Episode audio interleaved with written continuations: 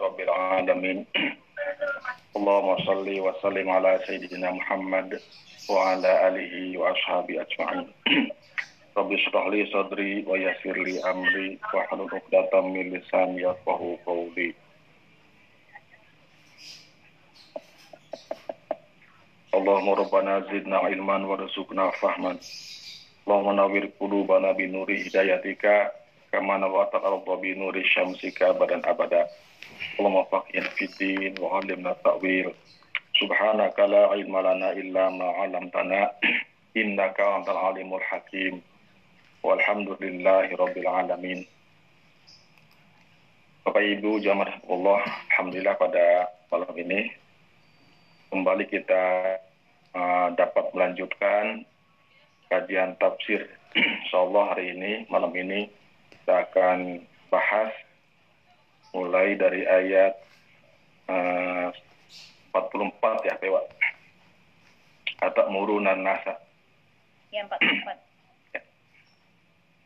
mudah-mudahan uh, malam ini kita dapat keberkahan dari Al-Quran dan mudah-mudahan segala yang kita korbankan baik harta maupun tenaga dicatat sebagai bukti kita cinta kepada Allah dan Al-Quran ingin mendapatkan pembalasan yang berlipat ganda ya.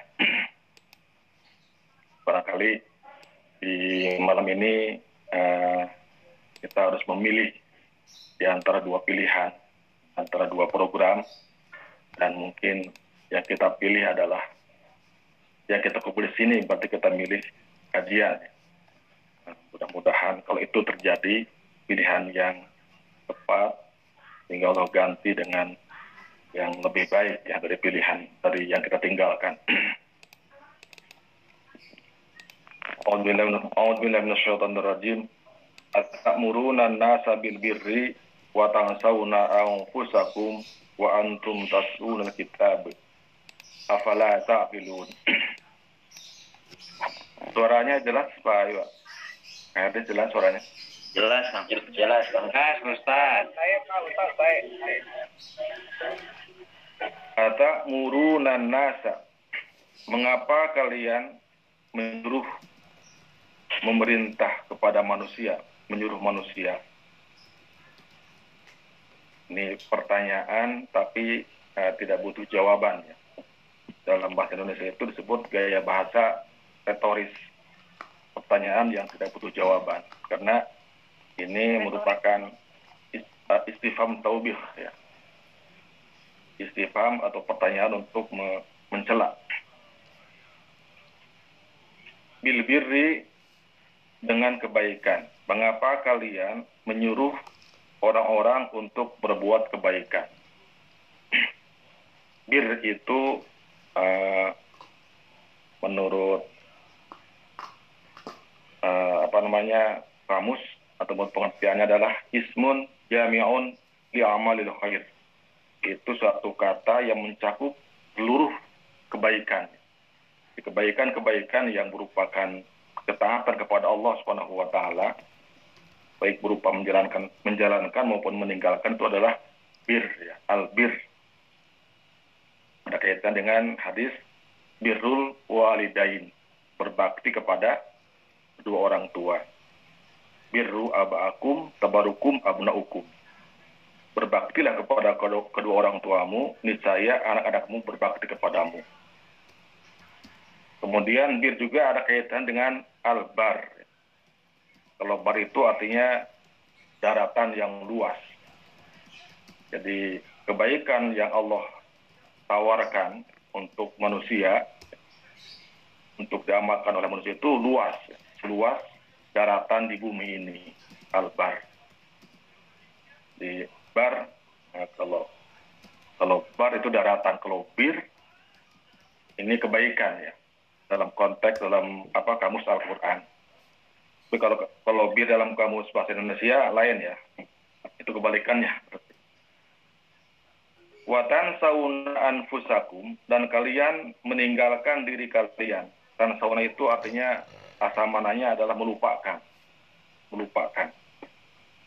Insan itu, nisyan itu lupa sesuatu yang sudah ada, yang sudah diketahui itu nisyan. Uh, tapi yang dimaksud dalam ayat ini nisyan di sini artinya adalah meninggalkan. Meninggalkan diri kalian maksudnya menyuruh orang lain berbuat baik tapi meninggalkan menyuruh diri, dirinya sendiri sehingga sehingga tidak mengerjakan perbuatan baik. Wa antum tatruna kitab padahal kalian membaca Alkitab. Di sini maksudnya uh, kalau sesuai dengan konteksnya adalah uh, kitab Taurat ya.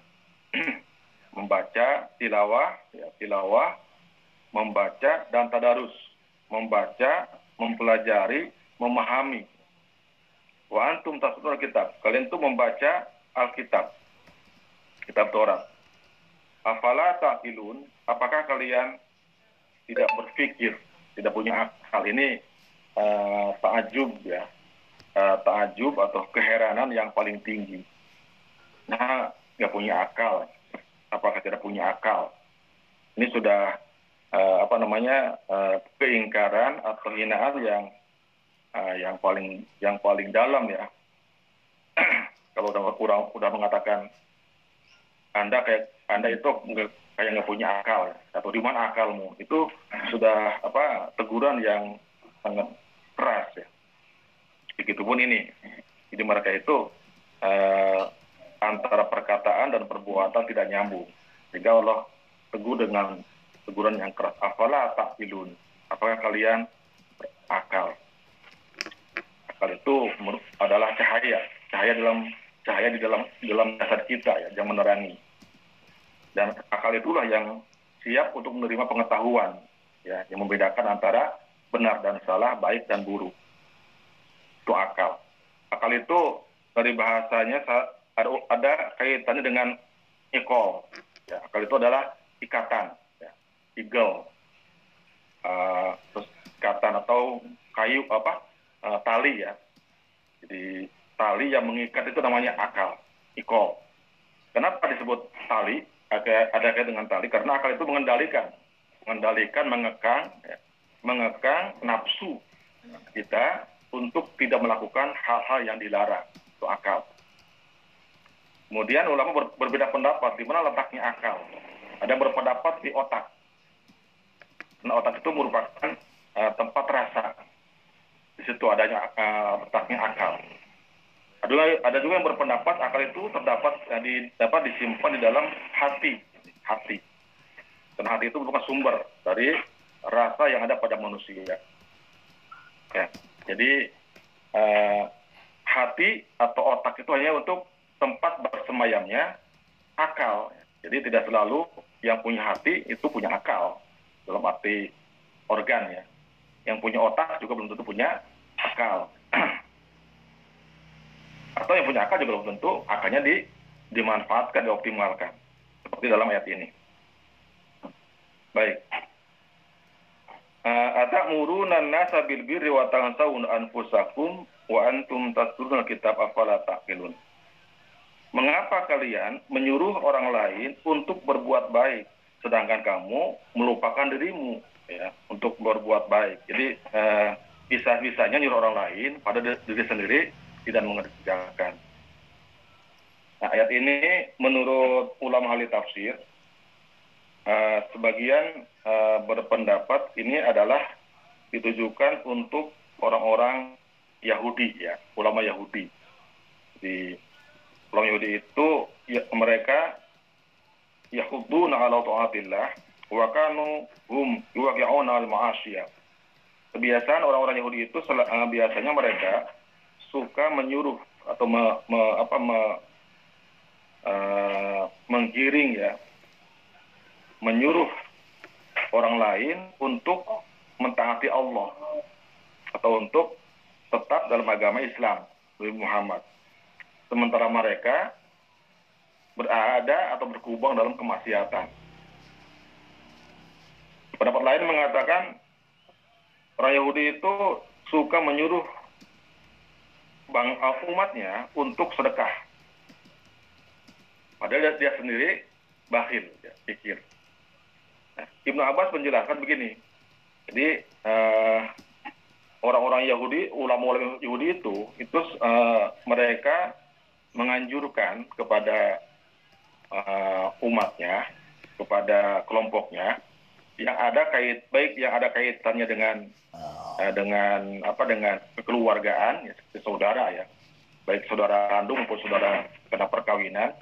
Kemudian juga kepada orang-orang Islam yang memiliki ikatan perjanjian halfu ikatan janji setia se, apa se uh, seia sekata ya atau se apa se perjuangan. Nah, ulama Yahudi itu mengatakan begini kepada uh, mereka ya. Usbut alal Islam ala dini Muhammadin. Tetaplah kalian ada berada pada agamanya Nabi Muhammad. Ya, hakun karena agama Muhammad itu agama yang benar. Dan Muhammad adalah orang yang jujur. Jadi uh, mereka itu begitu selalu mengatakan kepada saudara-saudaranya yang baik yang sudah beragama Islam maupun yang belum masuk Islam supaya memilih Islam sebagai agama supaya iman kepada Nabi Muhammad SAW. Dan mereka tetap dalam kekufurannya. Itu. Ini pendapat Ibnu Abbas. Kemudian yang lain juga mengatakan begini. Ketika ada seseorang muslim ya yang diam-diam diam-diam bertanya kepada ulama Yahudi. Jadi tidak dalam kondisi apa namanya terbuka ya, jadi tersembunyi. Yang membisik kita, yang berbisik, kira-kira dalam bahasa kita, apa pendapatmu tentang Nabi Muhammad? Apa pendapatmu tentang agama Islam? Maka ulama Yahudi akan menjawab, oh Muhammad itu orang yang jujur. Ya. Dia orang yang jujur dan benar. Islam agama yang benar. Oleh karena itu tetaplah kalian dalam agama Islam. Gitu. Jadi uh, ini kata-kata yang disampaikan oleh ulama Yahudi kepada kelompoknya, baik yang sudah masuk Islam maupun yang masih beragama Yahudi.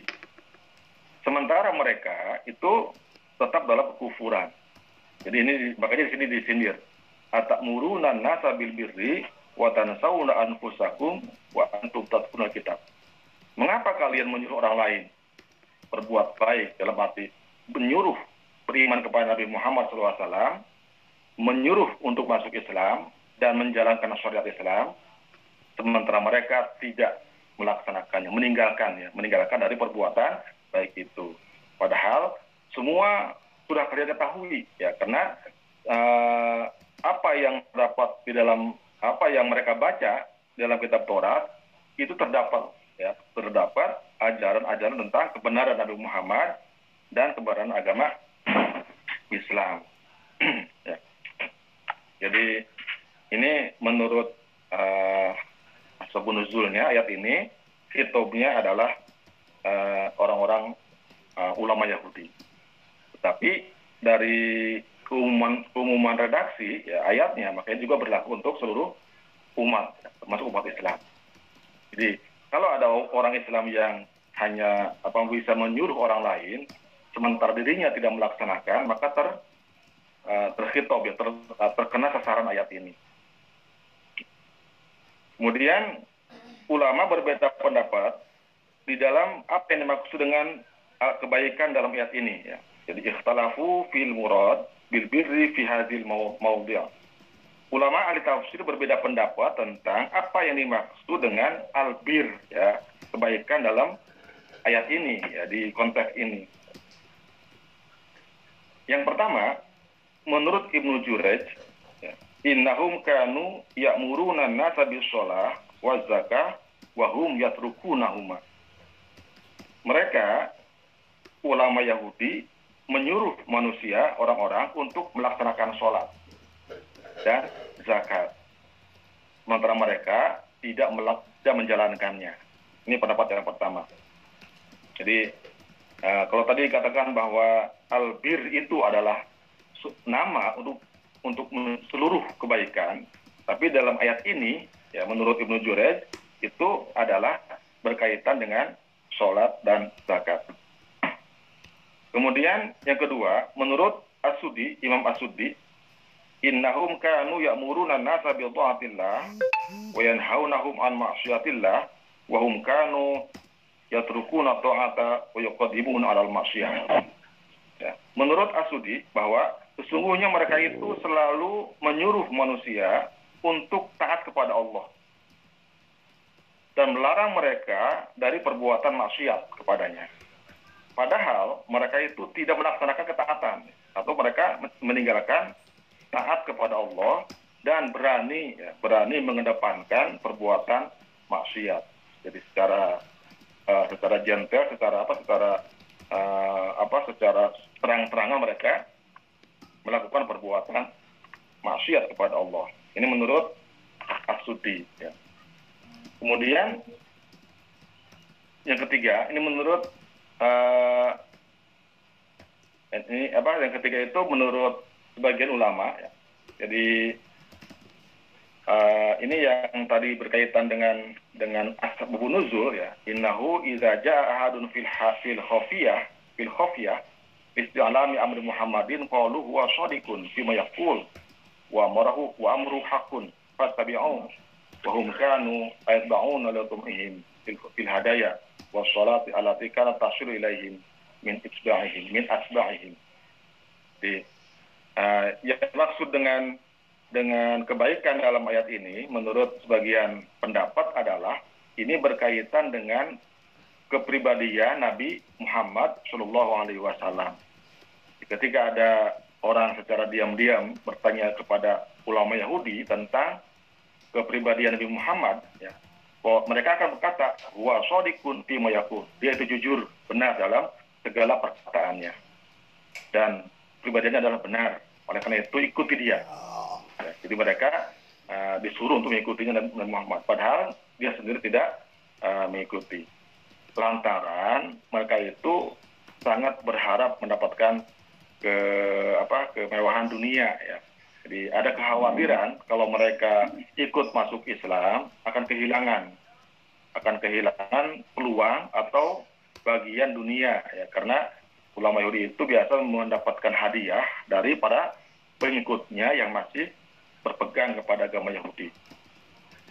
Ini uh, apa uh, apa yang pendapat ulama tentang uh, albir ya albir.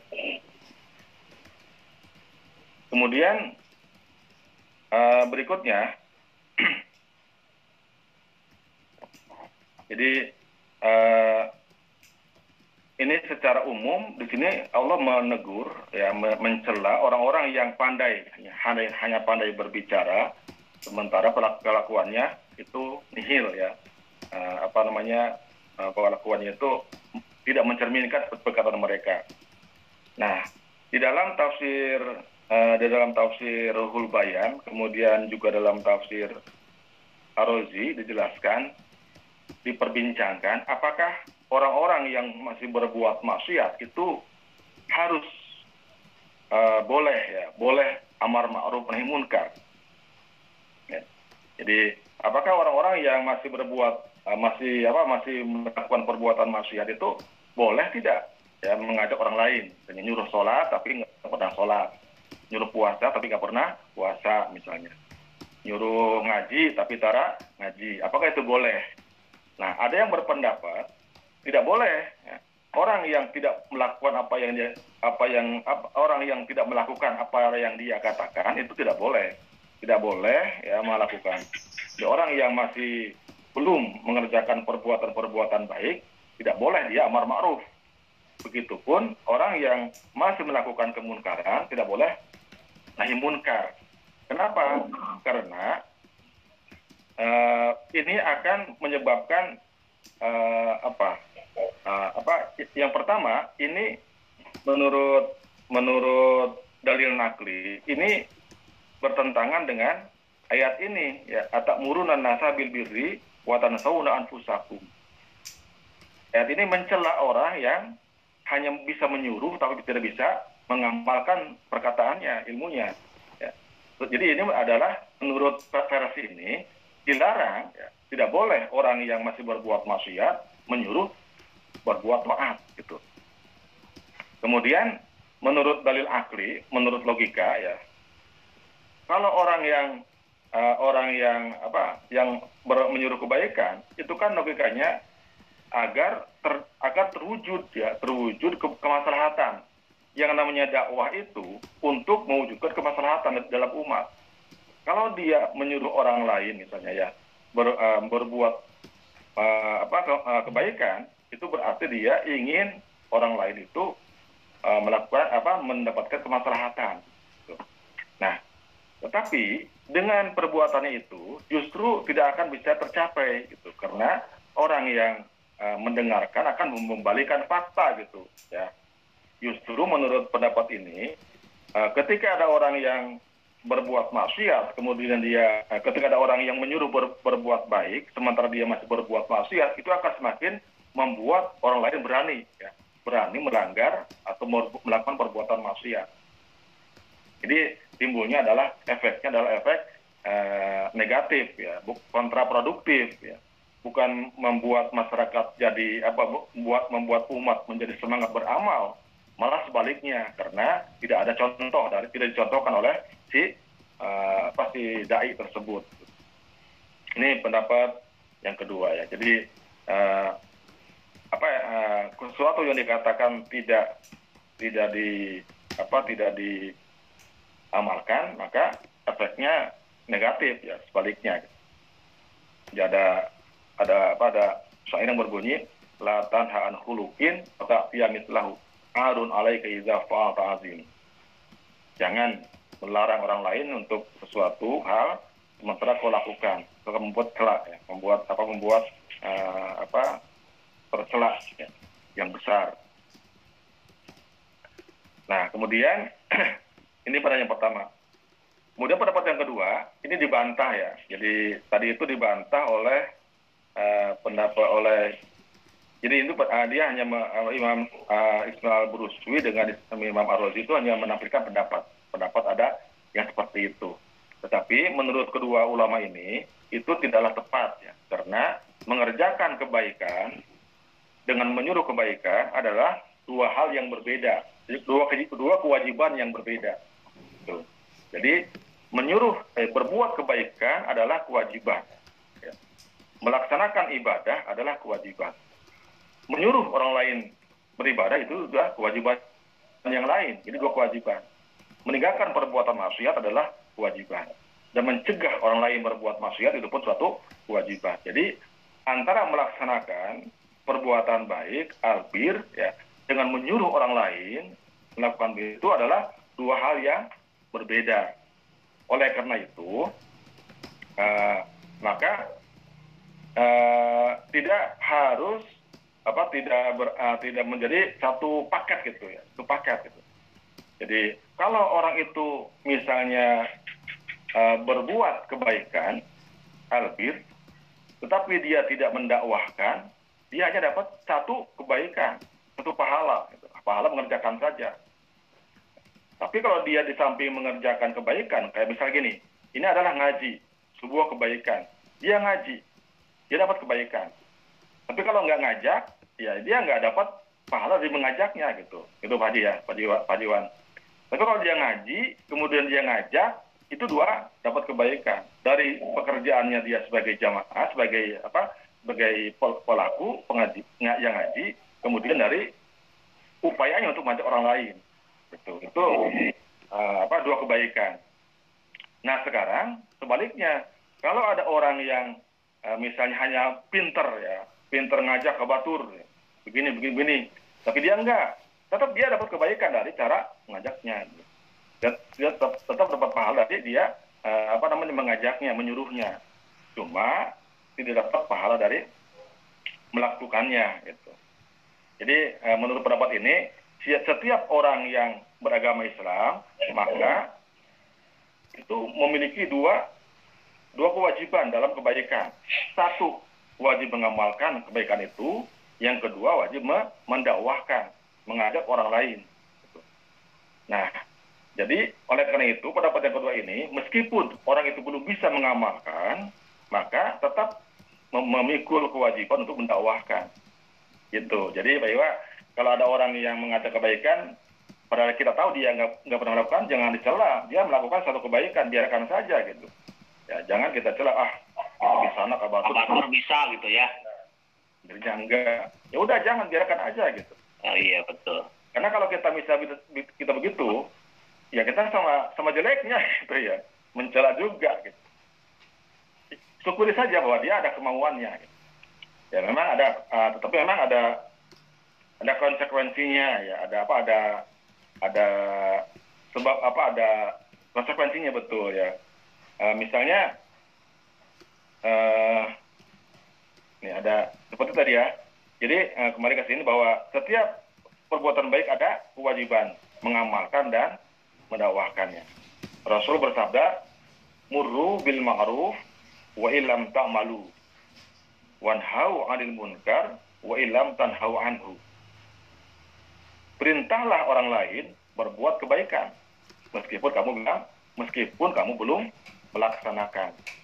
Cegahlah ya, dan cegahlah orang lain dari kemunkaran meskipun kamu belum bisa meninggalkannya.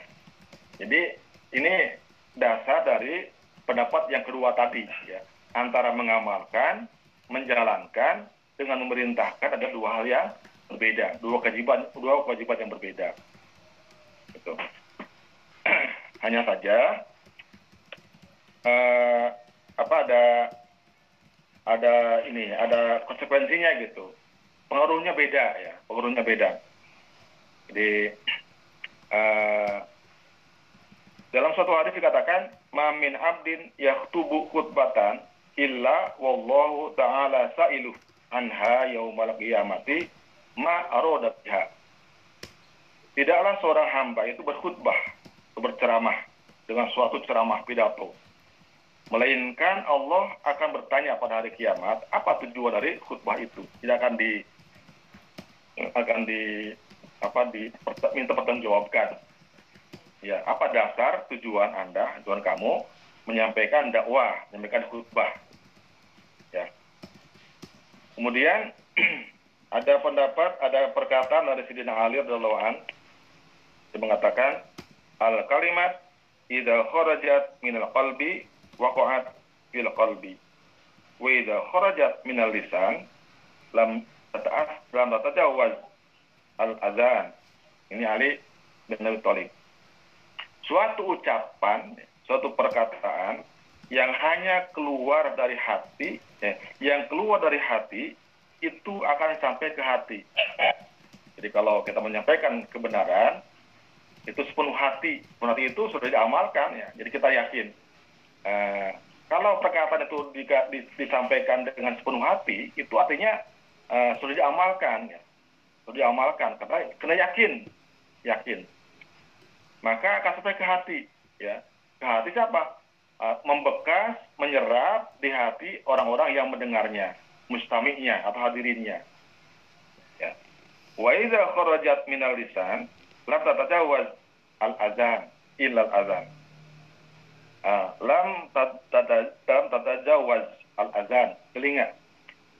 Dan ketika perkataan itu hanya keluar dari lidah, sebatas lidah dan ke hati, maka perkataan itu tidak akan sampai melainkan sebatas di telinga sampai ke telinga bahasa Indonesia-nya masuk telinga kanan keluar telinga kiri jadi itu konsekuensinya jadi masalahnya kalau dakwah itu dia hanya pandai berkata-kata ya, tidak tidak diamalkan apa yang dia katakan nggak ada bekas bagi bagi jemaahnya. Jadi meskipun misalnya apa dia berkata berapi-api berjam-jam itu hanya sampai telinga saja. Karena kalau dia hanya berkata sampai di apa sampai di, di mulut di lidah berarti dia menyampaikan sesuatu yang sebenarnya dia sendiri nggak yakin. Nggak yakin akan kebenaran itu. Makanya nggak diamalkan. Kemudian kalau kita lihat hadis uh, yang berkaitan dengan, dengan Isra Mi'raj ya ini hadisnya panjang. Intinya ketika Rasulullah SAW Isra Mi'raj itu melihat di neraka ada satu kelompok yang me, apa, menggunting lidahnya, ya. digunting lidahnya. Kemudian Rasulullah bertanya, ya Jibril, manhum, siapa mereka itu?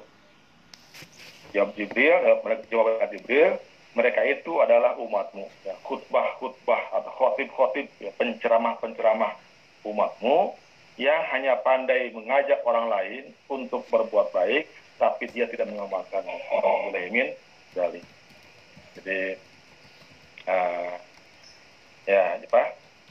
Uh, ini kan konsekuensinya gitu. Jadi tetap dia uh, dapat pahala, tapi uh, akan juga ada ada apa ada sanksinya maksudnya antara pahala dengan dengan dosa itu dengan dengan azab itu lebih besar azabnya.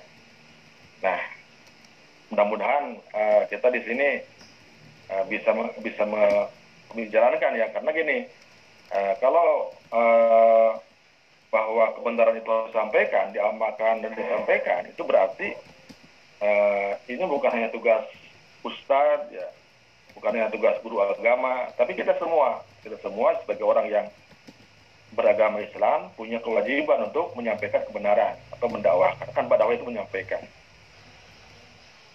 gitu. Uh, ini uh, pendapat yang kedua. Dan ini yang di apa yang dirojihkan ya, diunggulkan oleh baik Imam uh, Ismail Araburuswi maupun oleh Imam Makhrudin Arazi dalam tahun masing-masing.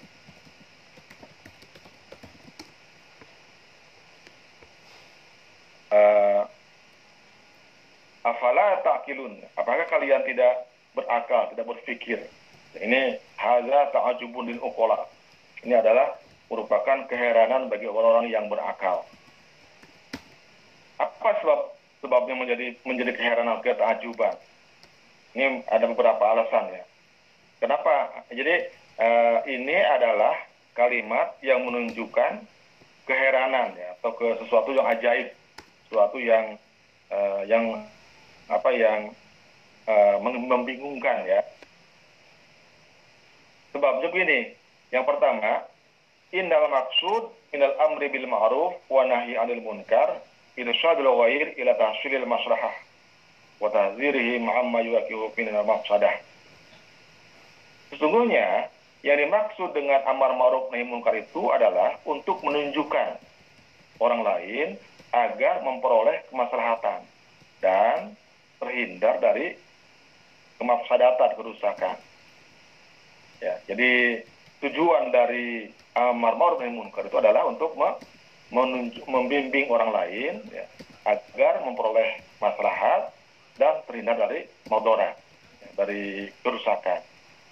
Yang terbaik itu kan itu adalah menunjukkan membawa dirinya untuk meraih kemaslahatan dan menghindari ke kemudaratan, kerusakan itu yang, yang terbaik gitu.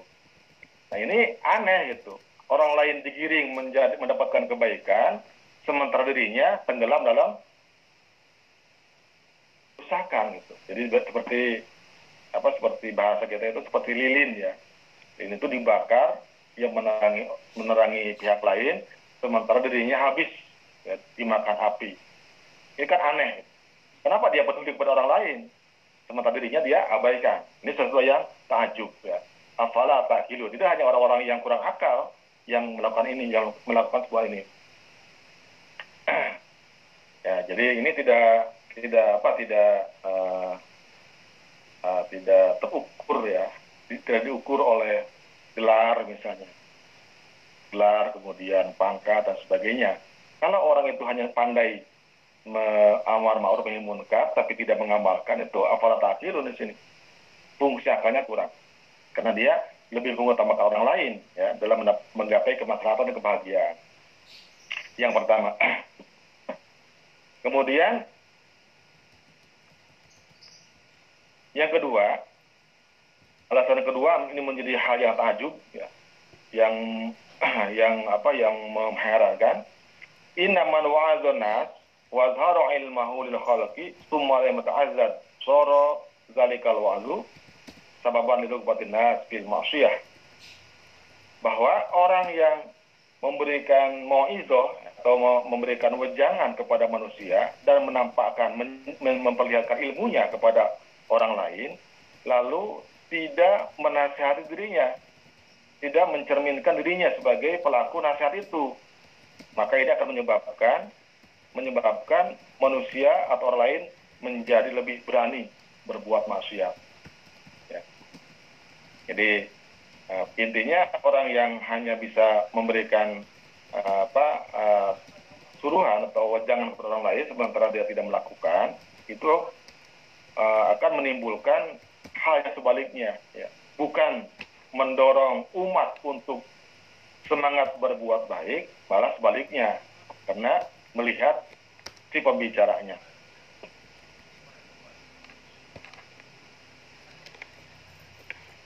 Kemudian yang ketiga, ana man wa'adha fala buddha wa ayazahida fi asfi ayasira wa azhu nafian lil qulub. Wal ikdam ala masyiyati mimma yunfiru qulub anil qabul. Ya. Yang ketiga, kenapa ini disebut dengan hal ta'ajub ya dengan kata-kata afala taqilun?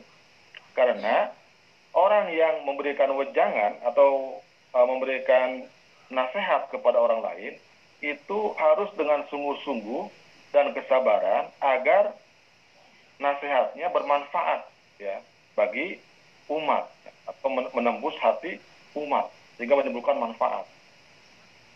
Sementara peranian atau melakukan perbuatan maksiat itu bisa menyebabkan hati menjadi kabur ya menjadi apa menjadi berpaling dari menerima jadi gini pendeknya uh, seharusnya uh, orang yang orang yang ber, melakukan uh, wejangan atau melakukan amar ma'ruf nahi munkar itu membuat orang lain bersemangat ya dalam uh, melakukan kebaikan tetapi kalau begini ya kalau orang yang memberi nasihatnya itu pelaku perbuat maksiat, justru umat menjadi kabur itu, ya, menjadi kabur. Ya. Tidak, uh, uh, tidak ada tidak ada upaya, tidak ada kemauan untuk mengikuti kebaikan itu.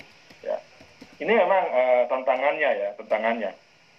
Di apalagi misalnya sebagai uh, apa, sebagian besar umat itu tidak memahami misalnya memahami bahwa antara antara dakwah, antara mengajak, menyuruh dan melakukan itu adalah dua hal kewajiban yang berbeda. Ini eh, makna dari afala tak kilun. Baik, ada komentar dulu sampai di sini sebelum dilanjut. Atau lanjut dulu?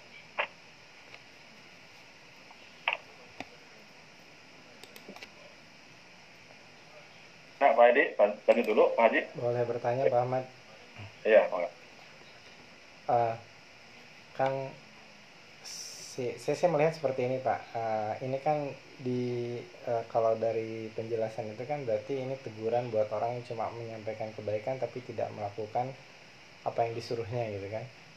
Uh, perilaku ini secara umum uh, di masyarakat kita gitu kan. Kalau saya sebagai guru Pak sebagai guru gitu kan sebagai pendidik. Hmm itu pun uh, saya merasa itu berlaku di di di apa di uh, di pembelajaran pak gitu kan uh, lalu kalau ada sebuah kisah yang tentang hakim yang menyuruh uh, diminta seorang ibu untuk melarang anaknya makan permen sedangkan si hakim itu juga tidak bisa uh, harus menghentikan makan permen berarti kan harus ada contoh dari guru ya pak?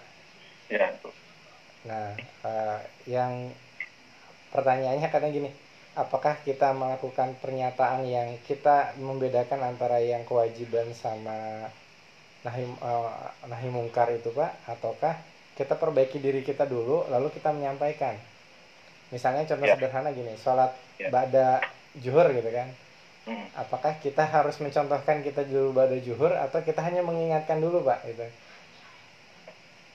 ya memang uh, uh, apa tadi itu kan uh, dijelaskan bahwa dua hal yang berbeda. Tetapi tetap saja itu dicela oleh oleh apa oleh uh, Al-Qur'an dengan ayat ini.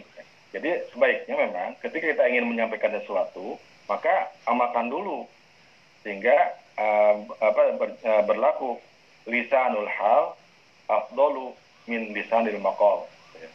Dakwah dengan teladan itu akan lebih mantap, lebih mujarab ketimbang dakwah dengan perkataan. Ya, contoh misalnya dalam kehidupan sehari-hari ya, misalnya orang tua ngelarang rokok, dia sendiri merokok itu nggak bisa ya karena ya kayak tadi itu bukan dituruti maka di- dijauhi. Begitupun mungkin di dunia pendidikan. Nah ini ini memang eh, eh, apa mungkin ya me, me- apa me- merajalela apa bukan merajalela menyebar ya membudaya bahwa tidak sedikit orang yang mengajak kebaikan tapi dia sendiri nggak melakukan. Tidak banyak orang yang men- men- mencegah perbuatan tapi tidak eh, tidak meninggalkan. Ini efeknya menjadi begitu tidak ada dampak. Ya, tidak dampak dalam dalam kehidupan dalam apa dalam kehidupan sehari-hari. Di eh, target dari perubahan kepada yang lebih itu tidak tercapai.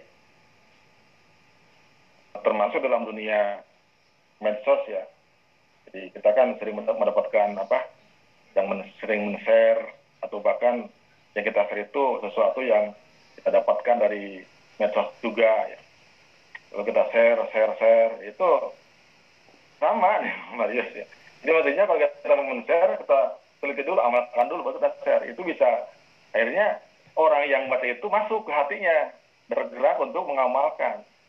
Kalau kita men-share sesuatu ya medsos kita hanya dapat di-share lagi, di-share lagi, itu nggak sampai dibaca oh gitu, yang baca oh ya udah, gitu. oh ya udah nggak sampai gitu, nggak sampai menggerakkan orang yang membacanya untuk beramal, untuk melakukan apa yang kita dakwahkan itu yang kita share itu. Mending itu kalau ya kita share benar, ya. Dari pendapat yang benar, sumber yang benar. Tapi kalau itu adalah salah, sebuah kesembronoan, kita ikut andil dalam menyebarkan kesembronoan. Iya. Gitu. Baik, Ahmad. Terima kasih. Jadi Ya. kalau kalau eh, teriakin anak untuk duha berarti kita melatih kita duha dulu ya Pak. Kedua dulu, mantapkan dulu doa kita gitu. Walaupun dua rakaat Pak. walaupun ya kita mau nyuruhnya anak berapa rakaat. gitu. Kalau kita nyuruh anak-anak empat rakaat, kita empat rakaat dulu. Dua rakaat dulu. Oke, siap. Iya, jangan begini. Enak aja bapak nyuruh kami delapan rakaat, masih di dua rakaat. ya. Cuma memang hati-hati karena gini, eh, memang dalam dunia dakwah ini itu banyak perangkap perangkap perangkap setan. Di eh, banyak sekali godaan-godaannya yang membuat membuat si pem- pembicara itu menjadi eh, apa sulit untuk bisa membersihkan diri dari keikhlasan. Tapi oleh karena itu harus berjuang, berjuang keras untuk bagaimana agar tetap dalam kondisi dalam keadaan ikhlas. karena setan tidak suka, tidak suka uh, dengan kebaikan. Yang mau menyampaikan kebaikan digoda, apalagi yang ingin mendengarkannya sama-sama digoda.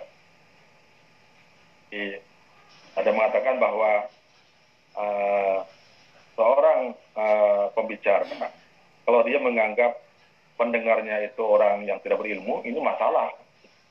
Ini masalah sangat besar gitu ya.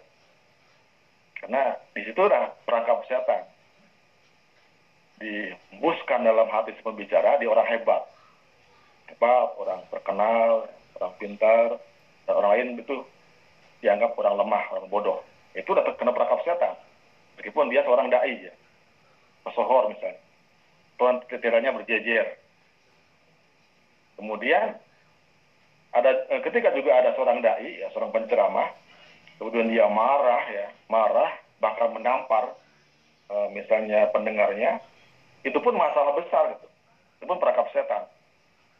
Ya berarti dia eh, tidak ikhlas dalam menyampaikan haknya, menyampaikan sebuah kebenaran. Jadi tidak ada eh, tidak ada kebaikan yang luput dari godaan setan.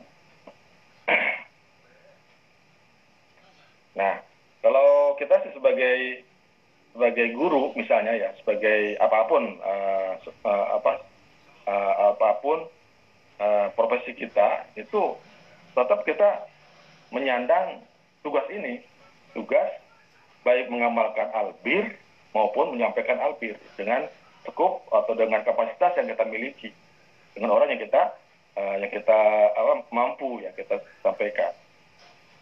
Kalau kepala sekolah berarti satu sekolah nih Pak Edi ya guru dan siswanya.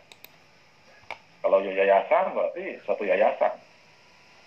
Kalau kita orang tua berarti ya di bawah kita atau siapa pun ya siapa pun yang uh, menjadi kewajiban kita atau menjadi uh, teman atau apa lingkungan kita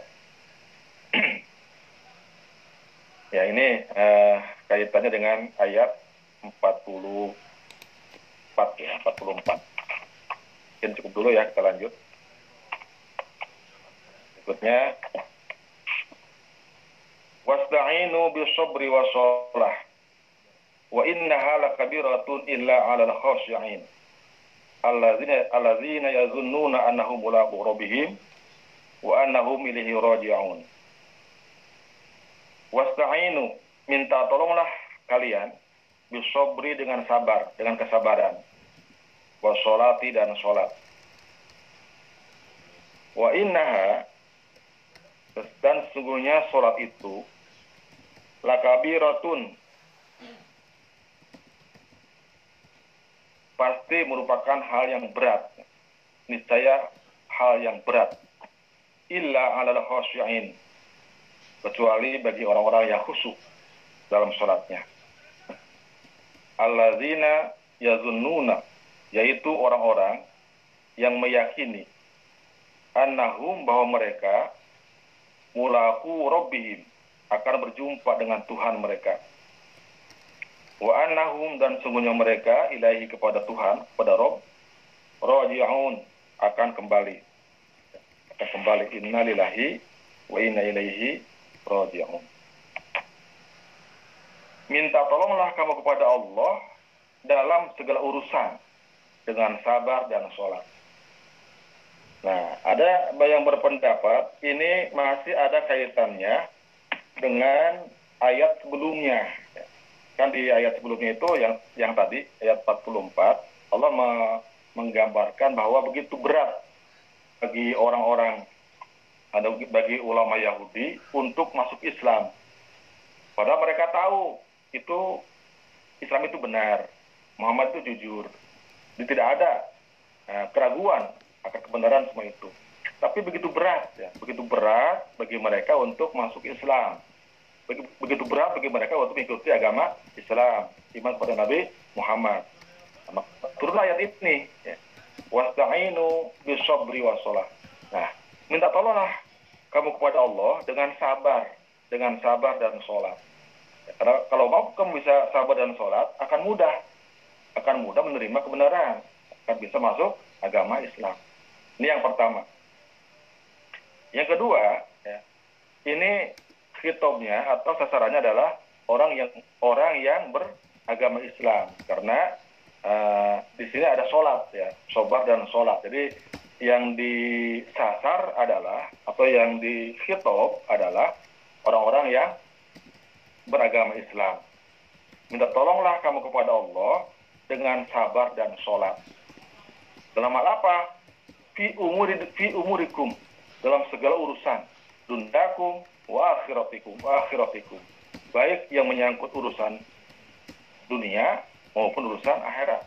Kalau mendapatkan kesulitan, ya dalam urusan apa pun, baik dunia maupun akhirat, cobalah minta tolong kepada Allah dengan uh, fasilitas, dengan apa, dengan jalan, dengan cara sabar dan sholat. Pasti akan uh, akan tercapai, akan Allah berikan pertolongan. Gitu. Nah, uh, ayat ini memberikan uh, dua apa dua cara ya bagaimana kita bisa uh, men mencapai tujuan ya me me apa mencapai cita-cita ya kalau hitobnya kepada uh, ulama-ulama Yahudi itu adalah bagaimana mereka supaya bisa masuk Islam ya sabar dan sholat nah, kalau kita misalnya orang yang sudah beragama Islam berarti kita diberikan jalan, ya, diberikan bimbingan, bagaimana menghadapi kesulitan, ya, bagaimana menghadapi kesulitan, bagaimana menghadapi apa namanya rintangan jalan supaya tercapai tujuan. Nah, caranya adalah dengan sobar dan sholat. Nah, sabar ini menurut ulama ahli tafsir yang pertama ada yang berpendapat sabar di sini adalah puasa, ya puasa. Jadi wasta'inu bisabri. Minta tolonglah kamu kepada Allah dengan puasa. Kenapa puasa? Karena puasa itu adalah uh, sabar juga ya. Karena puasa itu merupakan ibadah yang menahan dua syahwat ya. Syahwat ba- eh, syahwat batun yaitu perut dan syahwat farji.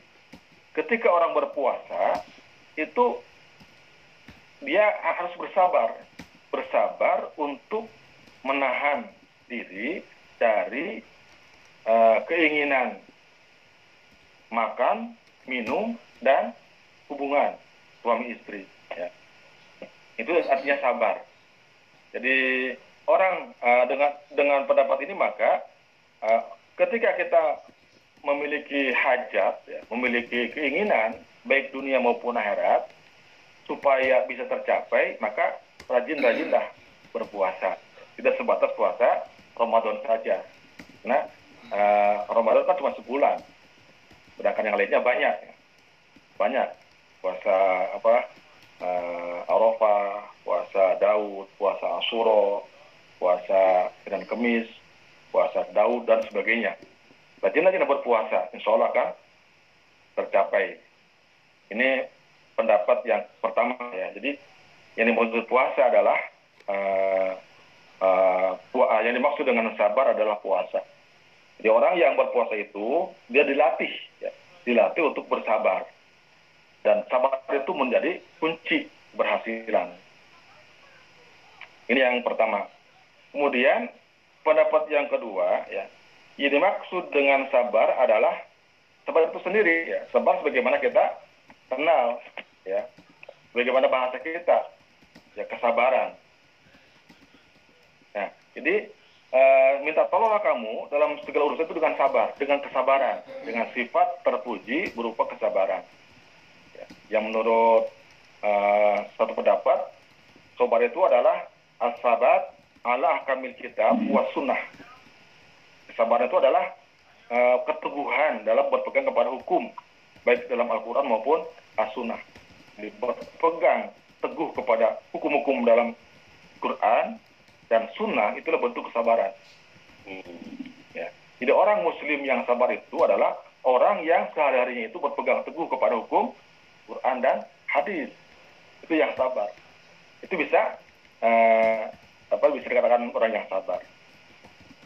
Pendapat lain mengatakan sabar itu tarakus syakwa. Tidak sering apa namanya itu me- mengeluh ya. Jadi dia tahan kesabaran.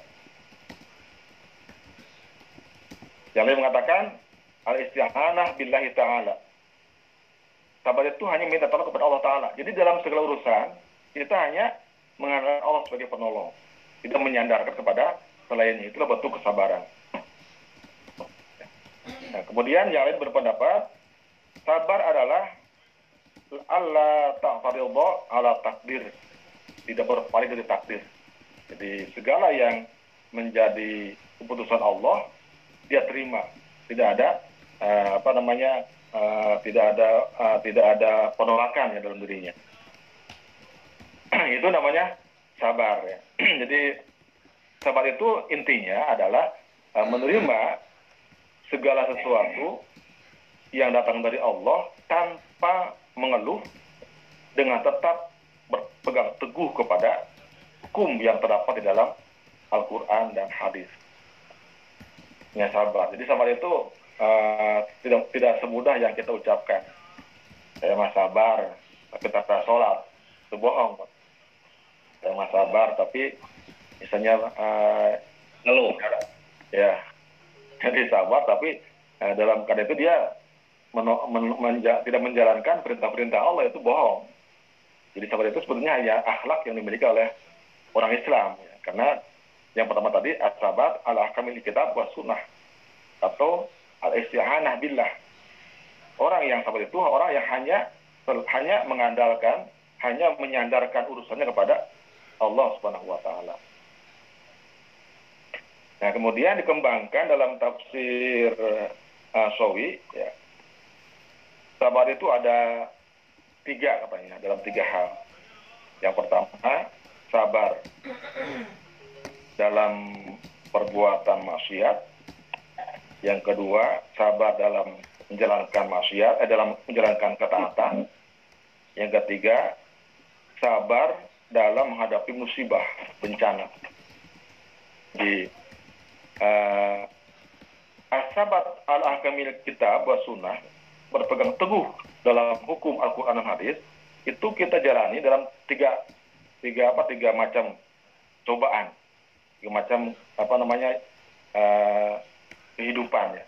Pertama kita dalam uh, sabar dalam uh, menghadapi bencana.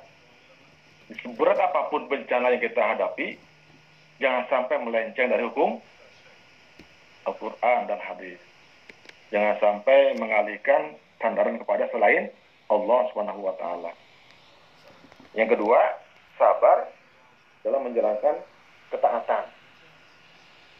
Yang ketiga, sabar dalam menghindari perbuatan maksiat.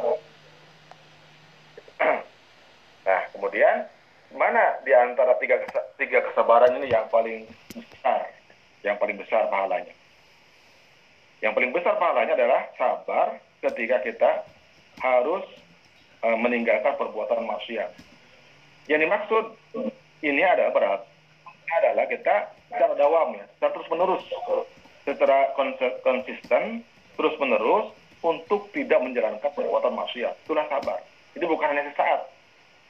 Jadi sabar itu bukan hanya sesaat. Istiqomah ya Ustaz. Ya, istiqomah dalam menghindari perbuatan maksiat. Itu namanya sabar dalam uh, menjalankan dalam meninggalkan perbuatan maksiat. Ya. Uh, pahalanya itu Allah angkat tis'u mi'ati darajatin. 900 derajat diangkat. Orang yang sabar secara istiqomah, secara konsisten dia menghindari dari perbuatan maksiat, itu akan Allah angkat derajatnya setinggi 900 derajat. 900 derajat. Setiap derajatnya adalah dari bumi dan langit. Sebanyak tiga kali. Ya, tiga kali lagi langit dan bumi. Kemudian yang kedua, sabar yang kedua adalah sabar yang tertinggi, tertinggi kedua atau di bawahnya adalah sabar dalam menjalankan perbuatan taat. Menjalankan ketaatan kepada Allah Subhanahu wa taala. Nah, pahalanya kalau angkat setinggi 600 derajat. Setiap derajatnya, setiap antara dua derajat itu antara langit dan bumi dua kali lipat. Atau dua kali lipat langit dan bumi. Kemudian yang terakhir adalah sahabat adalah bencana. Ya, balai. Dia akan Allah angkat setinggi 300 derajat. Setiap derajatnya antara langit dan bumi sekali. Ya. Sekali antara langit dan bumi. Jadi uh, ini besar sekali ya. Karena memang sesuai dengan uh, dengan bebannya tidak mudah kita menjadi orang yang sabar. Karena itu dalam apa namanya pembalasan Allah Subhanahu Wa Taala uh, sabar itu merupakan suatu ibadah yang paling tinggi nilai pahalanya dalam surat Al-An'am ayat 160 Allah berfirman, "Man ja'a bil hasanati falahu asyru amsalihha." Barang siapa yang mengerjakan kebaikan, maka Allah beri balasan 10 lipat. Ya, kalau kita berbuat kebaikan ya, 10 lipat. Sholat zuhur kali berarti 10 lipat. Uh, duha dua rakaat berarti 10-nya ke 10, 20 rakaat pahalanya. Jadi setiap amal baik itu pahalanya 10 lipat. Kemudian dalam surat Al-Baqarah ayat ayat, ayat 261 Allah berfirman, "Masalul ladzina yunfiquna fi amwalihim fi sabilillah kama tali habatin ambatat sanabila fi kulli sumuratin mi'atu habbah." Perumpamaan orang yang menginfakkan hartanya di jalan Allah adalah seperti orang yang uh, menanam seperti, eh, seperti satu butir, ya, satu butir yang menumbuhkan tujuh tangkai. Setiap tangkai berbuah 100 butir. Jadi lebih tinggi dari yang tadi ya. jadi tadi itu hanya 10, kalau yang ini uh, kalau yang ini uh, infak itu halanya satu kali infak sama dengan uh, kita sama dengan sama dengan satu biji yang menumbuhkan satu tangkai setiap tangkai itu menghasilkan 100 butir. Jadi eh, pahala sedekah itu antara 10 sampai 700 lipat ya pahalanya. Nah, kemudian terakhir ini, ya yang terakhir adalah sholat. Dan ini dua-duanya eh, tidak apa tidak tidak mudah ya. Kalau sabar tadi itu perkara yang berat, maka sholat pun sama perkara yang berat juga. Sabar itu perbuatan hati ya. Kemudian sholat juga perbuatan badan yang paling berat. Ya, sebetulnya eh, kalau kita perhatikan dari gerakan kemudian waktu yang dibutuhkan itu tidak banyak. Gerakan juga tidak berat-berat. Tidak ada gerakan harus push up misalnya dalam sholat atau lompat tinggi, nggak ada ya. Hanya duduk, hanya apa eh, berdiri, kemudian membungkuk, sujud, duduk, udah itu saja. Dan itu enteng-enteng aja gitu, enteng-enteng saja. Dan waktu yang dibutuhkan pun tidak tidak banyak, tidak banyak. Tapi herannya ini berat sekali untuk dilaksanakan. Karena di di sini juga disebutkan wa innaha lakabiratun ila ala khosyi'in. Hanya saja sholat ini terasa berat ya, untuk dilaksanakan. Kecuali bagi orang yang kecuali bagi orang-orang yang khusyuk. Ya orang yang khusyuk. Nah, ulama menjelaskan di sini tadi kan disebutkan ada dua cara bagaimana kita mencapai uh, keinginan tujuan. Ya baik dunia maupun akhirat. Yaitu dengan sabar dan puasa. Eh sabar dan sholat. Atau puasa dan sholat. Tapi di dalam kalimat ini wa innaha itu uh, Allah hanya menjelaskan bahwa salah satunya ya, itu berat gitu. Salah satu di antara dua ini berat, ya, yaitu sholat. Di sini padahal tadi minta tolong kepada kepada Allah dengan sabar dan sholat. Tapi sholat itu urusan yang berat. Gitu. Kenapa tidak dibawa sabarnya gitu? Apakah sabar itu enteng? Apakah hanya sholat yang berat? Sabar mah enggak. Nah, ulama menjelaskan bahwa sebenarnya dua-duanya itu perkara yang berat. Cuma sholat lebih berat dari dari sabar. Kalau sabar itu misalnya tadi ditafsirkan, ditakwil sebagai puasa, itu juga uh, itu uh, adalah menahan ya, menahan nafsu dari hal-hal yang membatalkan atau dari dua sahwat, ya. sahwat uh, perut dan sahwat farji. Jadi di dalam puasa itu hanya dua sahwat yang harus kita tahan selama seharian. Satu enggak makan, enggak minum, ya. kemudian kemudian sahwat farji, kemaluan itu harus tahan. Yang lainnya itu enggak di, enggak dilarang misalnya. Sahwat tidur tidak dilarang, tidur boleh. Jalan-jalan boleh, ngobrol boleh. Sedangkan dalam sholat semua semua harus ditahan.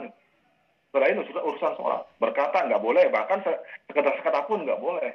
Minum, apalagi makan, apalagi sholat apa tidur apa eh, apa namanya tidur nggak boleh gitu. Jadi dalam dalam sholat itu adalah yang di, yang ditahan adalah semua yang berkaitan dengan keinginan nafsu, ingin ngomong harus ditahan, ingin jalan, ingin duduk yang bukan rukun, ingin tidur dan sebagainya itu ditahan. Jadi uh, urusan dalam mengekang nafsu di dalam sholat itu lebih banyak konteks keseluruhan, tuh ya. Jadi uh, tingkat keberatan ya, tingkat beratnya dalam melaksanakannya lebih ada pada sholat. Oleh karena itu, maka di sini disebutkan yang satu, yaitu tingkat apa satu masalah yang tingkat kesulitannya lebih berat. Maka berlaku hukum aglab ya atau di di apa di uh, disamakan ya, dipadukan. Jadi kalau misalnya sholat itu uh, kalau misalnya puasa itu berat, maka sholat lebih berat lagi dilaksanakan. Karena harus mengekang seluruh keseluruhan syahwat di dalam sholat.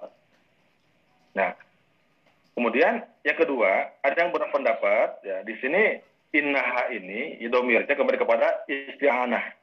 Maksudnya minta pertolongan. Ya. Jadi bukan hanya sholat.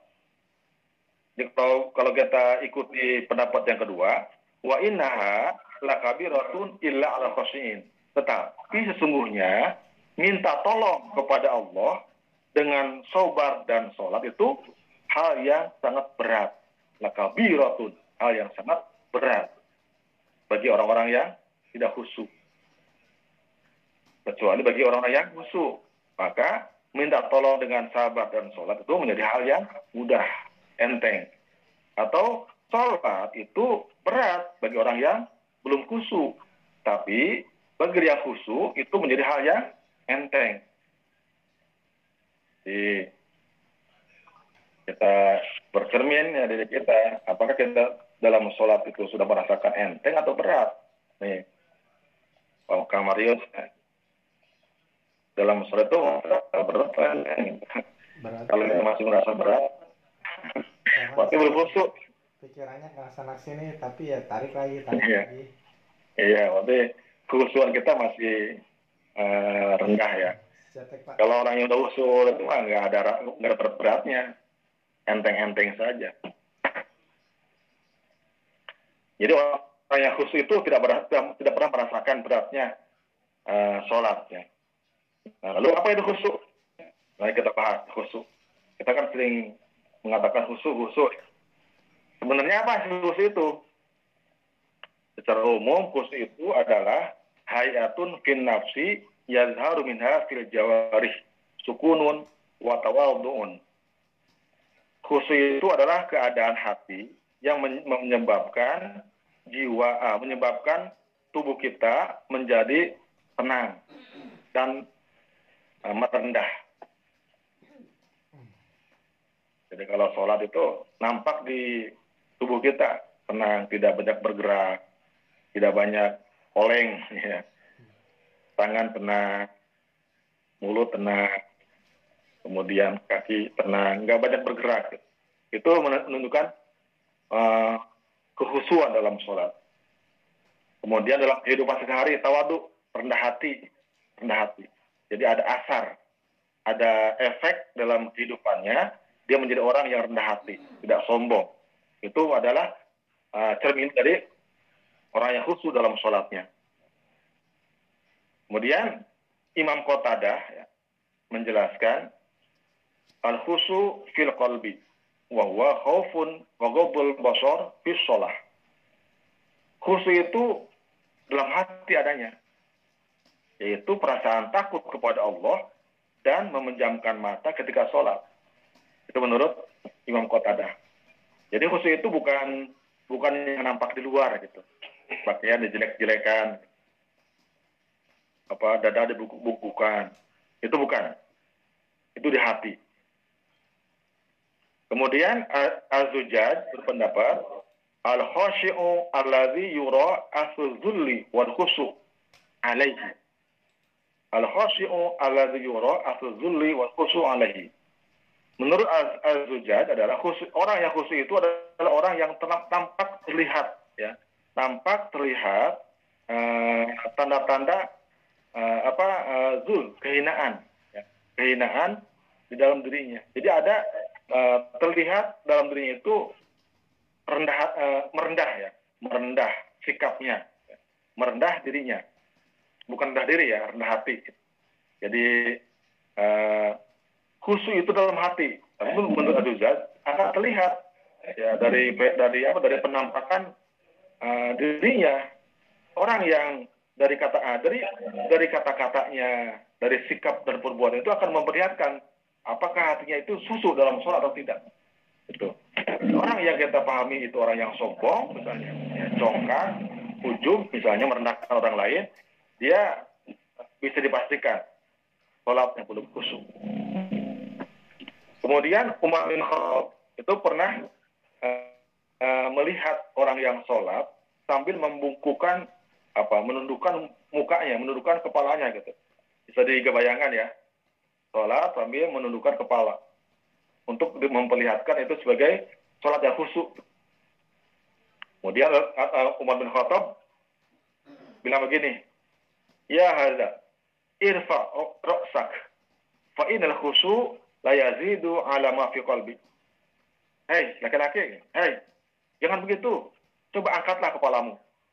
Angkat kepalamu karena khusyuk itu tidak lebih dari sekedar apa yang terdapat di dalam hati. Gitu. Jadi lebih lebih mengutamakan kepada hati. Ada beberapa kali mengatakan bahwa uh, khusyuk itu tidak tidak, tidak mesti misalnya uh, me, me, memakai, memakai memakai pakaian yang kasar, jelek, misalnya sederhana, kemudian makan makanan yang kasar, yang apa yang tidak bagus, hanya karena ingin dikatakan khusyuk, itu uh, ada perbuatan orang yang munafik. Jadi jangan mencari pencitraan ya sebagai orang yang khusyuk dalam sholat dengan sekedar mempertontonkan apa namanya uh, perbuatan dalam keseharian. Nah terakhir pendapat Imam Ali, Ali bin Abi Thalib wajah dia mengatakan al khusu fil qalbi wa antali nakafaik alal mar'i wa alla tatafita fi sholatik. Menurut Ali bin Abi Thalib bahwa al khusu khusu adalah ada dalam hati.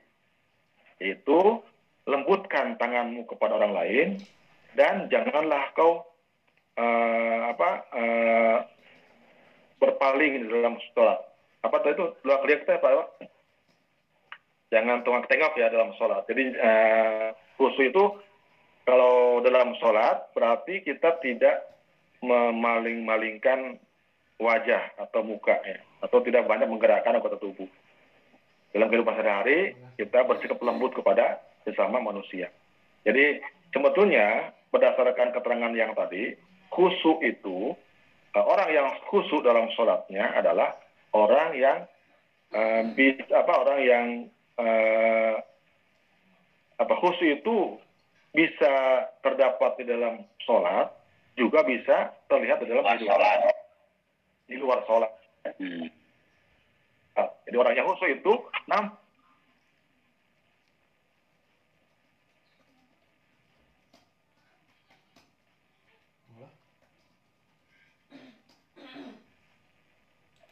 Aduh. Pak Ustadznya terlempar ya. Waduh. Lanjutkan Bang Aryo. Ke mana? Bisa juga lagi naik turun. Iya. Apa Edi yang melanjutkan apa Edi? Mau Pak Iwa kan untuk sing arek sume. Ngilesnya. mohon, mohon. Oke, antosan lah. Antosan.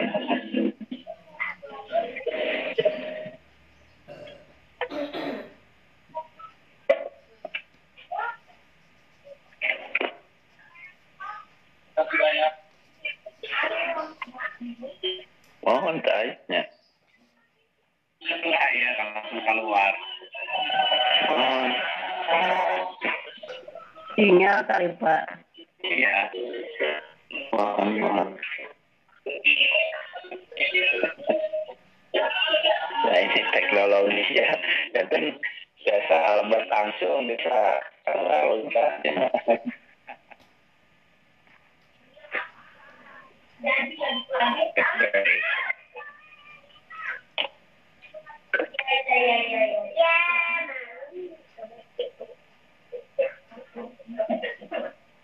mau ikut ke banyak. Bapak, kalau pagi nanti dicek nggak Pak? Enggak lah. Maksudnya di di area makan. Ya, kalau